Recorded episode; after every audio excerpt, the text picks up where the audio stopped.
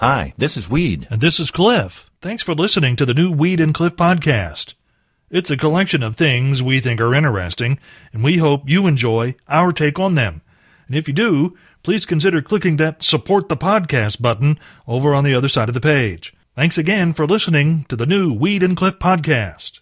I'm sure police officers who respond to domestic violence calls after asking what happened will hear one of those involved say, it was all a big misunderstanding, which is, of course, fabrication. But in this instance, from a city in the Mexican state of Sonora, it really was. Police called to the home shared by husband Juan and wife Leonora after wife reportedly found on the husband's cell phone several photos of him with a much younger woman. Ford said the woman then went into a jealous rage, stabbing her husband several times but not causing serious injury. It was only after he was able to take the knife away was the husband able to explain, and closer inspection revealed what he was saying to be true. The photos on the man's phone were of the same couple, husband and wife, back years ago when they were dating. Apparently, the husband had aged quite well, but the wife, not so much, because she did not recognize herself in the pictures. How embarrassing would that be, Cliff? You can't recognize yourself. No kidding. Uh, wow. That's going to be hard to explain when she gets out of jail and comes home. I mean, it's like exactly right. Yeah. Mm-hmm. be some uncomfortable sleeping in that house for. no kidding. We, there are several different types of testing now available to detect the presence of COVID 19 in a person's system, and they boil down to two basic tests in the lab. First, it's a blood test to determine the presence of antibodies. And then there's a couple of other lab tests where they're looking for the virus another way, with both of those starting from a sample collected through traditionally the nose. Well, it feels a whole lot like having someone drilling a hole in your brain. Collecting that sample has proven problematic at times because researchers say for some reason the coronavirus has gone from the upper respiratory area after three to five days, but it remains in other areas of the body, thus making the test a false negative. But scientists in the country of China have figured out a way to improve the accuracy and thus reduce the false negatives after they figured out where the virus lives the longest. So instead of swift sticking the swab up your nose, they're now suggesting that they stick the thing up your backside. Other doctors, though, saying the anal swab is too controversial and at the very least not as convenient as giving the test from the top down. I wouldn't think it would be convenient at all, Cliff. and what did you say it feels like in your head? Uh, if you have the test through your nose, it feels like someone's drilling a hole in your brain. Mm-hmm. Have you not had that? No, You've not had a test. I haven't had a test. No, why would You I should- have a test? I don't know. Have you? You might have been. Yeah, I've actually had a test. Yes. And it felt like that to you. It felt like someone was drilling a hole up into my brain. So would you have preferred the other method? no, I'll, I'll take the hole in my brain any day. Okay, I'm just asking. Yeah. Hard to do that out of a car window, too. well, yeah, you have to be pretty uh, flexible to do it. Here's Dierks Bentley on the Morning Road Show. This story's a little bit different, Cliff.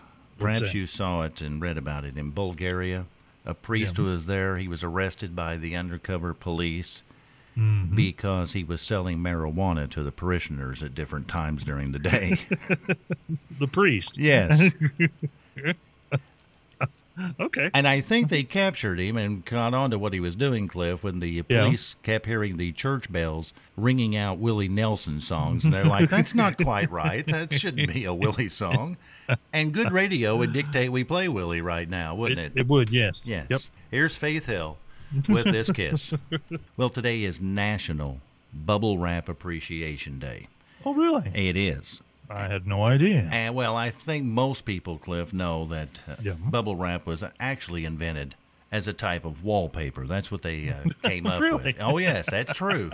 I, I did. I had no idea. really, I thought everyone Yeah. knew that. Yeah, 1957, they wanted something different, and surprise, surprise, nobody wanted that on their walls in their house.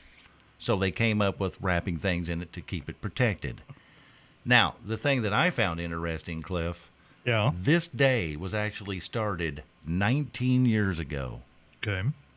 by a radio station DJ Mm-hmm. in Bloomington, Indiana, who said on WVNI Mm-hmm. that their microphone came wrapped up in a bunch of bubble wrap and he started popping it on the air and he announced that it was Bubble Wrap Appreciation Day, and it just kind of caught on. And it just went from there. yes, that's pretty cool, though. You start your own little uh, appreciation day. Yeah.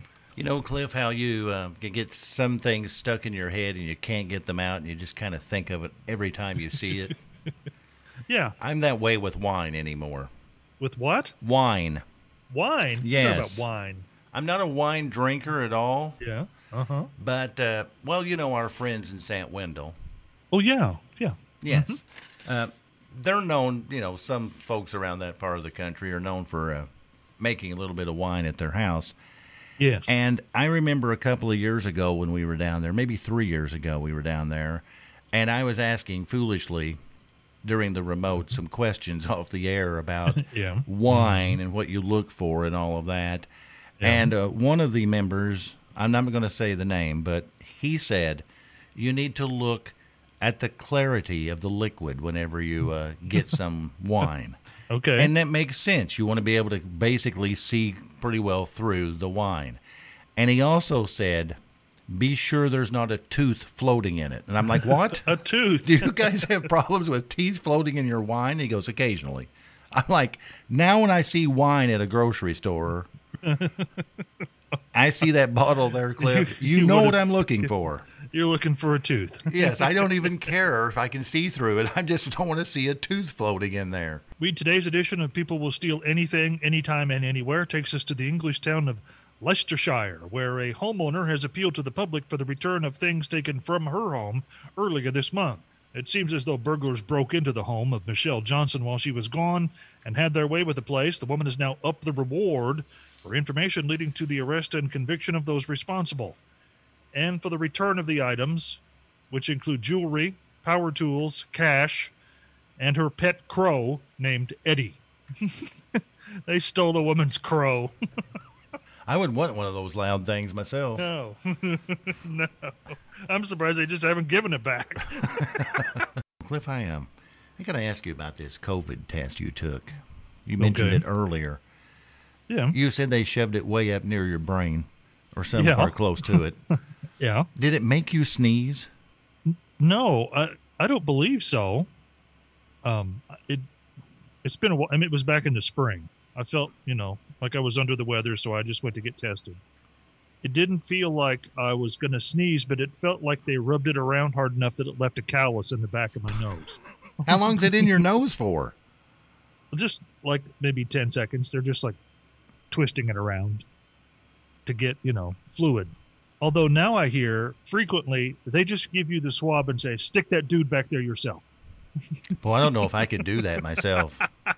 and they want you to do both nostrils Did you have to do both? no th- no they just did one I don't know if I could do that.